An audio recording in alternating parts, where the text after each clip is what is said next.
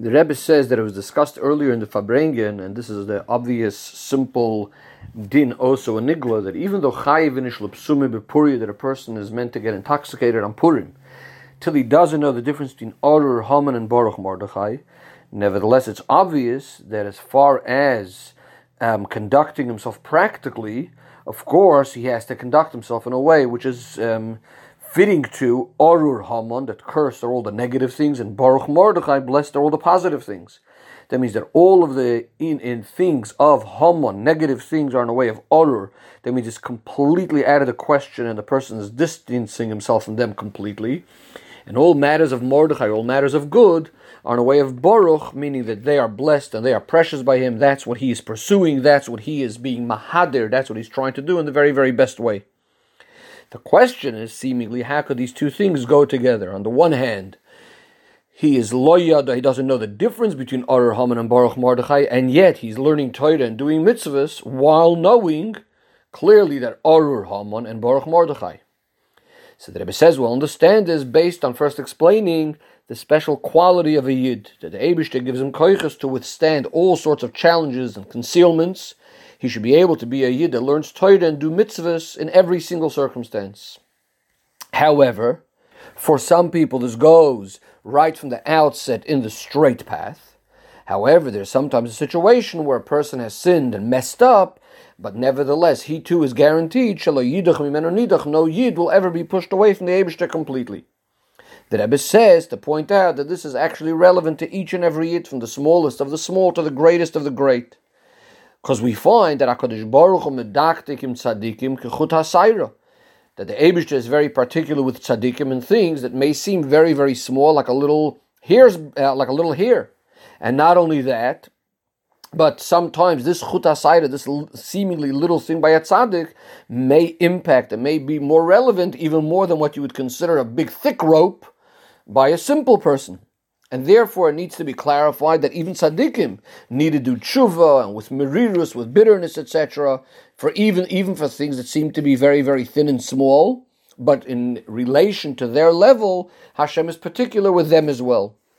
But the point is, as mentioned earlier, that Kol Yisrael Yeshlem Chelik Every single Yid is connected to Hashem. V'amech kulam tzaddikim and Neitzer Matoy Maase Yodel Yispoir. And since we know this, so it's understood that Afal Pishachata Yisraelu, even when one sins, he's still considered a Yid, because we understand that this is only a temporary situation, and eventually, of course, he will do tshuva, and then it will be revealed what he has in his pneumius. This is also what the Rambam Paskins and Hilchas Gerishin, that each and every Yid, even someone that's intentionally going against what Din is ordering him, even a very a, a Beis Din that has a proper smicha going back all the way to the time of Moshe Rabbeinu and so on. And even such a person, we know clearly that Bipnimius, he wants to do everything that Hashem wants. He wants to do all the mitzvahs and distance himself from the Averis. It's only his Yetzahara is getting the better of him. But it's only an oinus, in other words, it's something really not what it's, uh, it's, it's not really what he's all about. As we know, the concept of an oinus, when someone does something by force, it's even lighter than a shoygeg. Because we could say by a Avera, we also have the concept that a person only does an Avera elim ke nichnas by ruach shtus.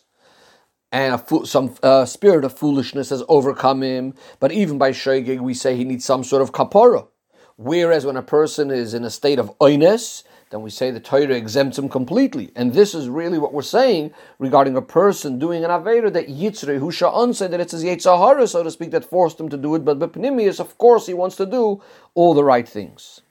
Says the Rebbe, this idea of this Pnimius, this inner desire of a Jew to do all the mitzvahs and the will of Hashem, is not something that's connected with Seichel, with logic, because as far as Seichel is concerned, it's possible that he should chas v'shalom go and rebel against Hashem.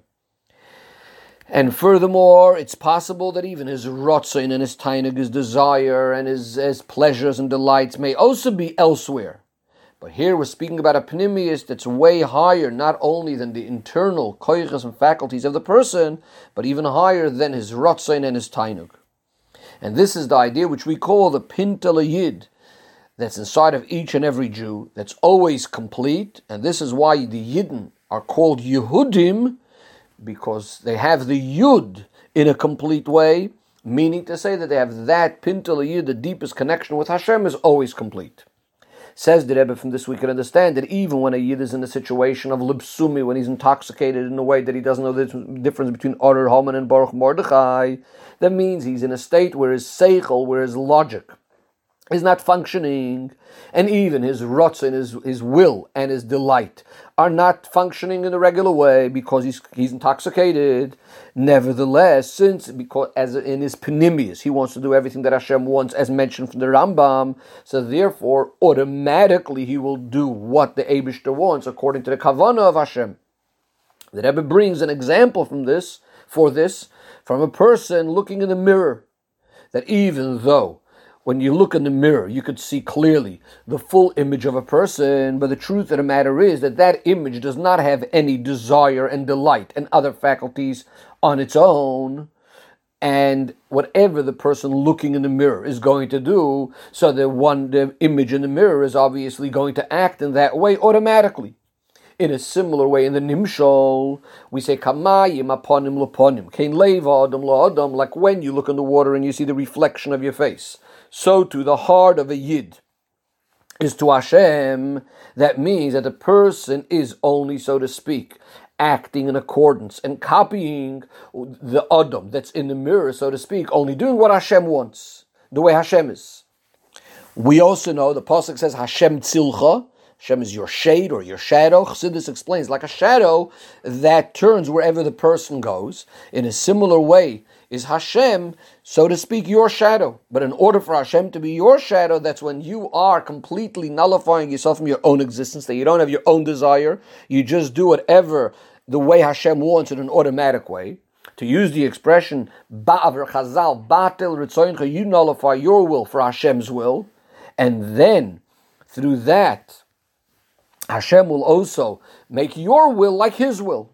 And this is what the Gemara says that one of the Amoiroim said that I'm thankful to my head that when it comes to Moedim, automatically my head bows. In other words, it's not even a matter of logic and seichel, not even a matter of desire, will, and delight, but rather it's as if it's by itself. That because he's a chelik elikami mal is truly a part of Hashem, so automatically he acts according to the way his essence wants.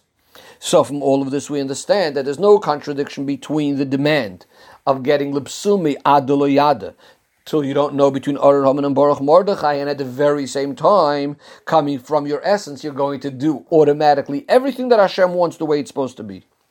Says the Rebbe, this is also what it says regarding Purim. Of course, first of all, there is a simple meaning. A mikra yotzim on the one hand, there is simcha in the literal sense. Adulayada, until you completely don't know what's going on, as said before. But at the same time, the Gemara says Oira refers to Torah, and Simcha refers to Yom and Sosin refers to Milo, and Yikar refers to Tefillin, and as Rashi explained, because these are all things that there was the Gzeira against in the time of Achashverosh and Haman. But seemingly, if one is drunk, if one is in the state of simcha of chayiv inish lupsumi, how is it possible that he's also fulfilling all these other things that Chazal say regarding oira v'simcha v'sosim v'yikar? But as explained, this is no contradiction, because at the time when the person has Simchas Purim, the deepest pnimius of the Yid comes out, as it was in the days of Purim, that all of the Yidden from young to old children and women, etc. We're all standing in a mode of Mesiras Nefesh, as the Medrash says regarding the children, that their mothers brought them food and drink and they refused to eat and drink. This is for three days and three nights because they said, We are with Mordechai, our Rebbe, whether for life or death. That means even the little children that didn't even come to the age of mitzvahs yet, even the little children that didn't come to the level of das yet, to knowledge and understanding, nevertheless, they had Mesiras Nefesh in an open way, which is, in other words, the idea of the Pnimi is being revealed. And at this point, there's no need to clarify anything because automatically the person does according to that which comes from his essence, who he's a part of. That means, or whatever the essence, the chelik alikami mal inside of him wants, of course, the yid is going to act in that way. Says the Rebbe, the whole point of Purim, of course, like all Yomim Tovim, is that it should also come down into the rest of the year. So this is the demand and the request And the command that even after Purim, when we sort of come down from that state of Lubsumi Ad Yada, we still remain with those things of Oyrezu Torah and Simchas Yomtiv and the times of Yomim Tovim, and from there coming down to the rest of the times because Yomtiv sanctifies all time. We also have Sasin Zumila, which is the idea of making a covenant, of making a bond to all matters of Alikus. We have the Yikare Tefillin, which is the general idea of fulfilling all mitzvahs, as the Razal tells us regarding Tefillin, that all the Torah is compared to Tefillin. And of course, the koyach for all of that is from Lipsumi Bepuri when we stand on Purim in a state of Adeloyada. Says the Rebbe, what we take from all of this practically is that when we come out from Purim, we have to take Achlota to add throughout the whole year in the matters of Oyrazu, Torah, all the way to the Yikare, Lutfil, and all the mitzvahs and in a way of complete simcha, because Ivdus Hashem besimcha, and through that we draw down also into all the gashmizdika things that it should be a year filled with oir of a simcha, v'sas, and v'yakar in the literal sense.